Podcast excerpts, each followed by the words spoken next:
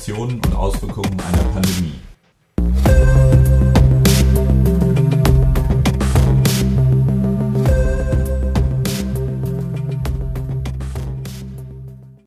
Hallo zusammen, ich begrüße Sie zur achten Folge unseres Podcasts Hashtag Corona, Facetten, Implikationen und Auswirkungen einer Pandemie.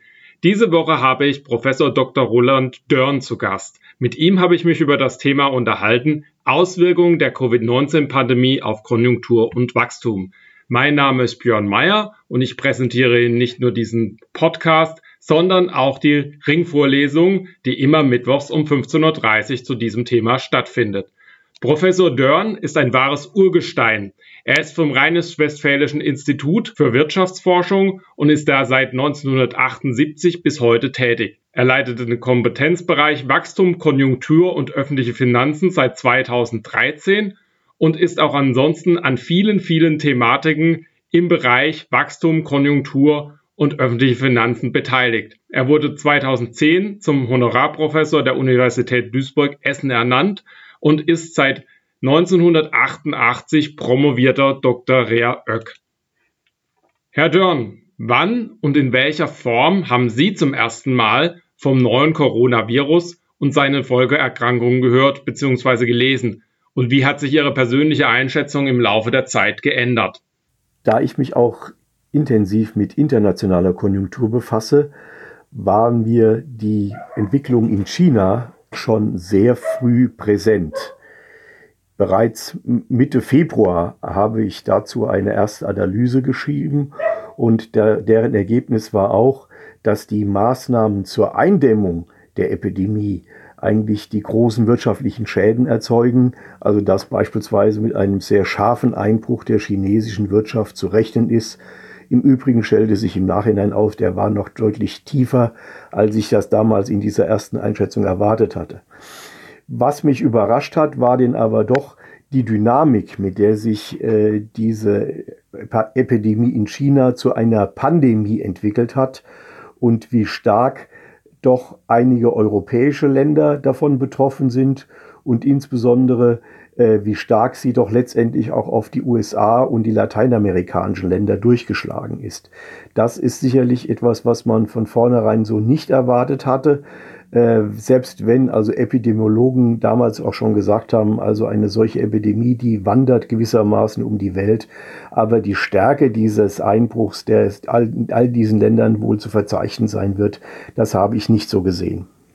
Wie sind Sie in Ihrer täglichen Arbeit inzwischen von der Corona-Pandemie betroffen, sowohl organisatorisch als auch in der wissenschaftlichen Tätigkeit?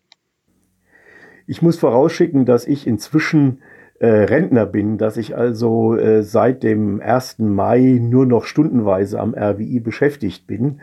Äh, so hat also auch denn, haben die Corona-Beschränkungen dazu geführt, dass ich meine letzten Arbeitswochen im Homeoffice absolviert habe. Also wir haben im RWI äh, das RWI gewissermaßen äh, Mitte März geschlossen und haben da die technischen Voraussetzungen geschafft, dass alle Mitarbeiter von zu Hause aus arbeiten können. Im Institut war nur eine Notbesetzung, so dass ich also meine letzten äh, acht Arbeitswochen zu Hause verbracht habe.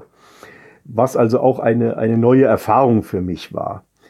Äh, was die wissenschaftliche Arbeit angeht, da stellen sich, stellt doch eine solche Situation eine ganze Menge sehr spannende Fragen.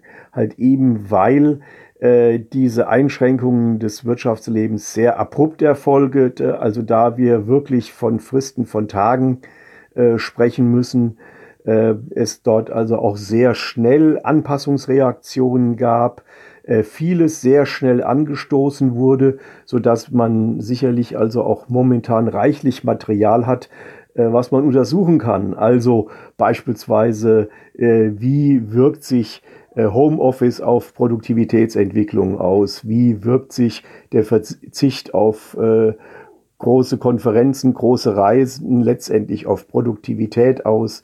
Ähm, was von dem, was wir als kurzfristige Anpassungsmaßnahme sehen, wird langfristig erhalten bleiben. Also da gibt es sicherlich eine ganze Menge spannende Fragen. Herr Professor Dörn, glauben Sie, wir haben inzwischen die konjunkturelle Talsohle wenn auch noch nicht durchschritten, dann doch erreicht? Wie wird sich 2020 denn weiterentwickeln? Ob die konjunkturelle Talsohle erreicht ist, ist schwierig zu sagen. Heute hat das Statistische Bundesamt äh, die Industrieproduktion für den April veröffentlicht.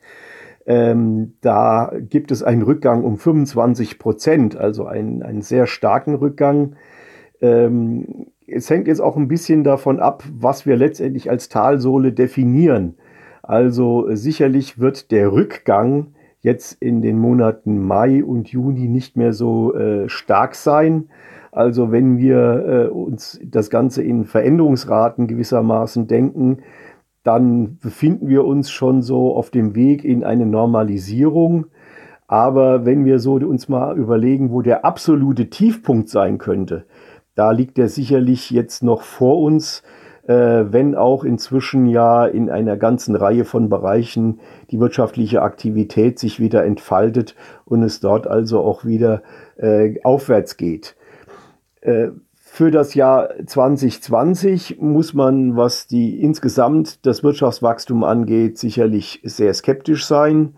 Also äh, da muss man sicherlich mit Rückgängen rechnen, die deutlich größer sind als während der großen Rezession 2009, als die Wirtschaftsleistung um 5,7 Prozent gesunken ist. Äh, diesmal muss man dort mit Rückgängen sicherlich eher im Bereich um die 7 bis 8 Prozent wahrscheinlich rechnen. Also da wird man das sicherlich sehr starke Rückgänge sehen. Ein Spruch unter Prognostikern ist immer dort, wo die Täler tief sind, sind auch die Berge hoch. Das heißt, wir werden auch 2021 äh, sicherlich in den Raten einen Aufholprozess sehen. Nur äh, denke ich auch, ähm, dass das Produktionsniveau, das wir vor der Krise haben, auch 2021 wahrscheinlich noch nicht erreicht wird halt eben, weil in vielen Bereichen nach wie vor Beschränkungen bestehen, äh, weil also auch Konsumenten verunsichert sind, also beispielsweise auch aus Sicherheitsgründen äh, zurückhaltend sind zu verreisen, äh, Restaurants aufzusuchen etc. Und das dürfte noch eine ganze Zeit lang nachwirken. Wie beurteilen Sie die letzten Entscheidungen der Großen Koalition in diesem Zusammenhang für Deutschland? Stichwort Mehrwertsteuersenkung. Die Bundesregierung hat in der vergangenen Woche ein Konjunkturprogramm äh, äh, beschlossen und damit äh, ist sie gewissermaßen in die nächste Phase der Krisenbewältigung eingetreten. Äh, sie hat ja zunächst einmal äh, sehr große Mittel mobilisiert, um die vorhandenen Strukturen zunächst mal zu erhalten. Also man hat äh, Unternehmen Zuschüsse gegeben, man hat mit Krediten Unternehmen ausgeholfen, hat damit also zunächst mal die Unternehmen am Leben gehalten. Äh, jetzt in der nächsten Stufe geht es darum, kurzfristig die Nachfrage zu stimulieren. Ähm, dazu gehört also beispielsweise eine zeitlich befristete Mehrwertsteuersenkung. Das ist eine Maßnahme, mit der wir in Deutschland noch keine Erfahrung haben. Man hat es mal im gesagt der Finanzkrise in Großbritannien äh, hat man diese Maßnahme mal eingesetzt. Dort waren die Erfahrungen eigentlich ins per Saldo recht positiv. Aber man muss sagen, eine solche Maßnahme, die ist also auch mit einem Aufwand für die Unternehmen verbunden. Also wie äh, können sie diese Preisänderung auf breiter Grund einführen und dann ja nach einem halben Jahr wieder rückgängig machen? Also das ist sicherlich also auch nicht so einfach. Ähm, aber es ist schon zu erwarten, dass sie einen gewissen Konsumschub auch auslöst. Wenn wird also hauptsächlich, das vermute ich mal, einen sogenannten Sunset-Effekt sehen. Also man wird denn im Dezember, also kurz bevor die Mehrwertsteuer wieder steigt, äh, wird man doch einen Anstieg der Käufe gerade bei langlebigen teuren Gütern sehen, also dort, wo diese Steuererfahrnis auch in Euro sehr stark ins Gewicht hält. Das wäre so die Erfahrung, die man aus der Vergangenheit hat. Ansonsten ist es eigentlich ein, ein recht klug gestricktes äh, äh, Programm was man dort aufgelegt hat. Man hat also auch ähm, sich äh, doch letztendlich ist man davon abgekommen, die Automobilindustrie diesmal besonders zu fördern, ähm, weil dort ja auch äh, große äh, Politikkonflikte zu erwarten sind. Also wenn man jetzt also die Förderung von allen Fahrzeugen äh, wieder aufgenommen hätte, wie das ja äh, bei der Abwrackprämie 2009 der Fall war, dann hätte, wäre man sicherlich in Konflikt mit umweltpolitischen Zielsetzungen geraten. Äh, wenn man dort äh, sehr starkes Gewicht auf Elektromobilität legt. Da hat man ja auch jetzt die Subventionen etwas aufgestockt, aber da hat man halt eben auch das Problem, dass dort also eher das Angebot äh, beschränkt ist, also dass man von der Seite her vielleicht dort also auch nicht so die große konjunkturelle Wucht entfalten kann, also jetzt dort also die, die großen äh, Absatzzahlen generieren kann. Also da hat, hat man sich ja auch zurückgehalten und man hat also äh, dort mit den mit der Mehrwertsteuersenkung, auch mit diesem Zuschlag zum Kindergeld, hat man dort also auch äh, doch die Nachfrage sehr stark stimuliert. Man hat aber auch eine Reihe von langfristig ausgerichteten äh, Politiken drin. Das sind Politiken, die erfahrungsgemäß nicht jetzt kurzfristig wirken, aber die sich langfristig doch auch auf das Wachstum günstig auswirken. Welche Wachstumsimpulse kann und sollte die Europäische Union jetzt zusätzlich setzen?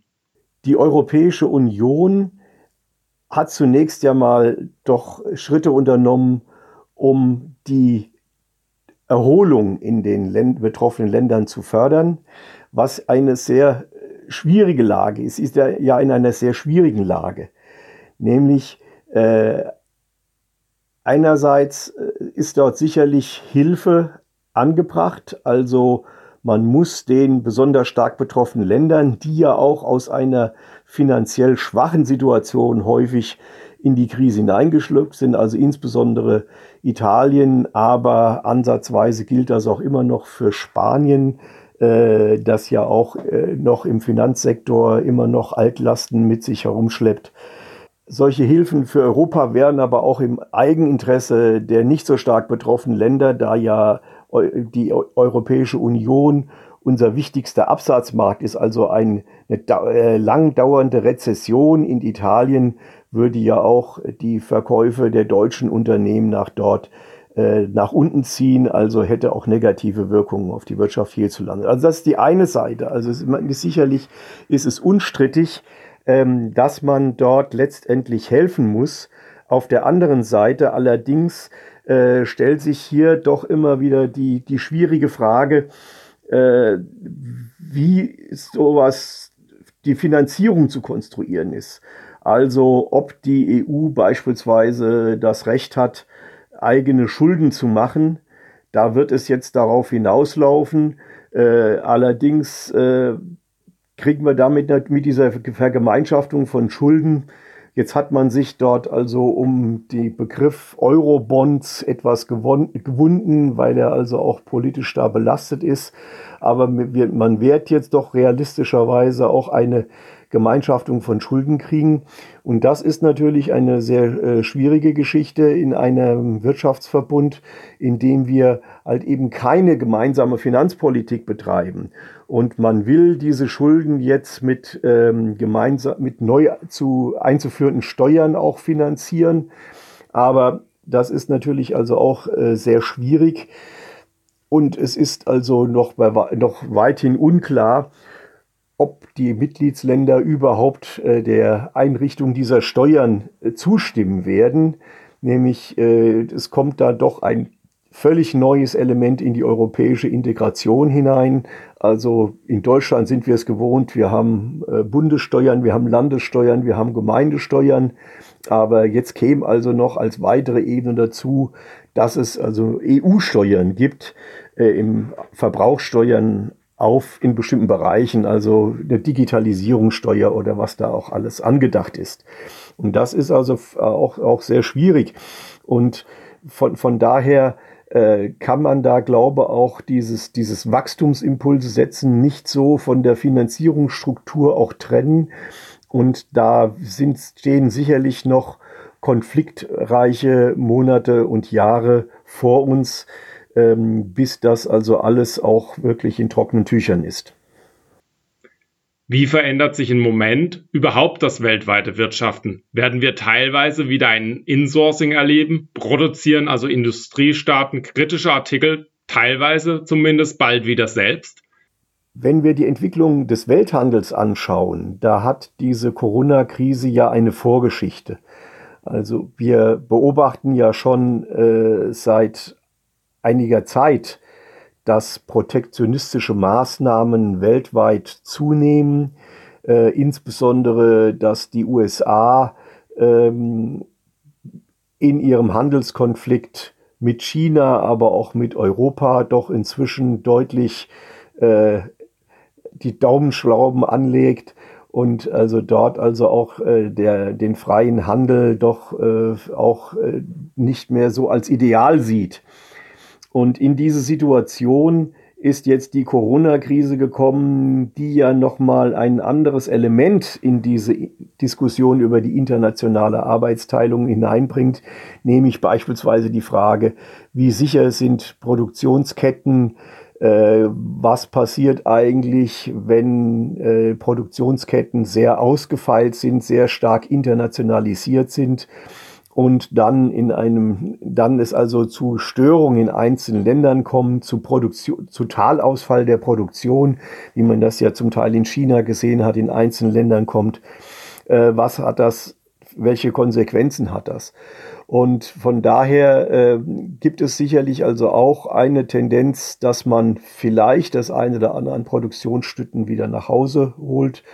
Ähm, zum anderen aber auch, dass man schlicht und einfach versucht, was die Wertschöpfungsketten angeht, breiter aufgestellt zu sein. Also dass man die Bezugsquellen diversifiziert. Für den Welthandel insgesamt bedeutet das allerdings, äh, dass er weniger als in den 90er Jahren, aber auch weniger als in den Jahren 2016, 17, als er sich wieder recht günstig entwickelt hat, zum Treiber der internationalen Konjunktur wird, sondern äh, wir werden sicherlich äh, weniger Handelsgewinne dort erzielen. Und das ist also gerade auch für die deutsche Volkswirtschaft, die ja doch sehr stark auf den Export und sehr stark auf einen freien Marktzugang weltweit angewiesen ist, ist das sicherlich auch eine Zäsur, die dort vor uns steht. Das wäre zum Teil auch ohne die Corona-Krise gekommen, aber möglicherweise äh, wirkt also auch die Corona-Krise hier als Katalysator um diese Entwicklung nochmal zu beschleunigen. Was könnten allgemein die langfristigen Konsequenzen, Auswirkungen dieser Krise sein? Ich hatte zu der Frage vorher bereits den Punkt gemacht. Also zum einen äh, ist, ein, ist es ein plausibles Szenario, äh, dass der Welthandel äh, schwächer ausgeweitet wird, dass die internationale Arbeitsteilung in gewissen Teilen vielleicht sogar etwas zurückgedreht wird nicht alles wegen der Corona-Krise, sondern also auch wegen des doch in vielen Ländern um sich greifenden äh, Protektionismus. Also das ist sicherlich eine äh, der langfristigen Konsequenzen, die wir äh, gerade in Deutschland zu spüren bekommen. Wir sehen aber auch durchaus positive Auswirkungen. Also wir sehen, äh, dass Homeoffice in Deutschland funktioniert. Wir sehen, ähm, dass äh, wir auf die ein oder andere Dienstreise verzichten können und sie durch eine Telefonkonferenz, durch eine Videokonferenz ersetzen können. Also ich habe noch nie so viele Videokonferenzen geführt wie in den vergangenen äh, drei Monaten. Also das gibt dort also sicherlich auch sehr große Möglichkeiten, was also zum einen äh, sicherlich auch einen Digitalisierungsschub äh, auslösen äh, könnte äh, und damit also auch äh, letztendlich das Produktivitätswachstum in Deutschland beschleunigen könnte, was aber auch wiederum langfristig auch negative Auswirkungen hat. Also einige Branchen werden vielleicht, äh, jetzt will ich nicht sagen überflüssig, aber sie werden in ihrer Bedeutung doch sehr stark herabgesetzt. Also wenn weniger Dienstreisen durchgeführt werden und das eine, das eine oder andere äh, Gespräch, das eine oder andere Meeting elektronisch stattfindet, dann bedeutet das weniger Flüge, dann bedeutet das weniger Hotelbuchungen. Äh, also die, die, dort werden also auch Kapazitäten abgebaut werden müssen. Rein volkswirtschaftlich, technisch äh, argumentiert, es wird Kapital vernichtet Und dieses, diese Vernichtung von Kapital schlägt sich auch in einem geringeren Wachstumspfad äh, nieder. Also wir haben dort sicherlich widerstrebende Entwicklungen. Auf der einen Seite äh, Digitalisierung, ein Digitalisierungsschub, äh, der jetzt einsetzen könnte, der für sich genommen das Wachstum eigentlich fördert, der die Wachstumsmöglichkeiten vergrößert. Auf der anderen Seite, äh, dass doch einiges an dem vorhandenen Kapitalbestand, dass der jetzt überflüssig wird, also der Faktor Kapital in der Produktion geringer wird und damit also auch die Wachstumsmöglichkeiten sich verringern. Was nachher die Bilanz sein wird, ist sicherlich spannend zu analysieren. Was bedeutet die Pandemie für die Digitalisierung in diesem Bereich? Diese Frage nach der Digitalisierung in, in unserem Arbeitsbereich, die muss man sicherlich in zweierlei Hinsicht beantworten. Äh, zum einen, äh, was unser tägliches Arbeiten angeht, da hat es schlicht und einfach gezeigt, man kann vieles wirklich äh, ohne reisen. Man kann vieles wirklich ohne, dass man sich dort persönlich trifft, machen. Also man kann viele äh, Videokonferenzen, äh, vieles über Videokonferenzen organisieren. Ähm, das geht ja so weit, dass, dass es also technisch überhaupt äh, kein Problem darstellt, wenn mich also jemand in meinem, unter meiner Telefonnummer in meinem Büro anruft, dass ich diesen Anruf denn letztendlich also auch auf meinem Handy oder auf meinem PC entgegennehmen kann. Also von daher gibt es dort also sehr große äh, Möglichkeiten, die sich aufgezeigt haben. Was natürlich aber auch heißt, dass äh, doch das eine oder andere so an Informationen, dass man am Rande mitbekommt, wo man sich denn mal nachher äh, beim Café nochmal zusammensteht, äh, dass diese Informationen natürlich auch wegfallen. Das heißt also, ähm, dass dort äh, diese, diese Effizienz, die man gewissermaßen gewinnt, indem man das Ganze ähm, auch elektronisch organisiert, dass das doch mit einem gewissen auch Informationsverlust letztlich einhergeht. Also das ist die eine Sache, was das tägliche Arbeiten angeht. Ähm, die andere Sache ist, was also die, die, die Forschung oder die Arbeit in einem Forschungsinstitut angeht. Das wird jetzt mich, ich sagte es eingangs, ich bin inzwischen also da im Rentenalter wahrscheinlich nicht mehr so stark betreffen. Aber äh, Digitalisierung ist ja auch ein ungemein spannendes Forschungsthema. Und äh, wenn sich dort jetzt also größere Dinge ändern, dann ist es in der Tat also auch sehr spannend nachzuvollziehen, wie ändert sich jetzt wirklich die, hat, welche Auswirkungen hat das letztendlich wirklich auf die Produktivität? Wie werden die Wachstumsmöglichkeiten durch die Digitalisierung letztendlich beeinflusst? Also in, in vielen Modellen, die wir bisher äh, verwenden, da ist also der technische Fortschritt ein Residuum, äh, das also am Ende übrig bleibt. Aber es gibt da sicherlich sehr spannende Fragen auch zu äh, untersuchen was treibt eigentlich dieses Residuum und was treibt damit den technischen Fortschritt. Und ich glaube, dass wir dort also in einer Zeit leben, die halt eben, weil es äh, wahrscheinlich da in dem Bereich auch große Änderungen gibt, die damit also auch sichtbare Folgen hat und die damit also auch analytisch sehr dankbar ist. Professor Dörn, vielen, vielen Dank für das Gespräch und ich freue mich sehr auf unsere gemeinsame Ringvorlesung am 17.06. am Mittwochnachmittag ab 15.30 Uhr bis 16.30 Uhr und hoffe, dass wir sehr viele engagierte Zuhörer haben, die mit uns diskutieren werden. Dankeschön. Der Podcast wird präsentiert vom Methoch 2 Verlag. Gemeinsam mit dem Verlag habe ich eine zehnteilige digitale Ringvorlesung Hashtag Corona initiiert. Alle Interviewpartner unseres Podcasts sind als Referenten dabei und werden dort sehr viel ausführlicher auf das jeweilige Thema eingehen. Auch Sie sind herzlich eingeladen, an den digitalen Vorlesungen teilzunehmen und mit den Experten im Anschluss an das Eingangsstatement zu diskutieren.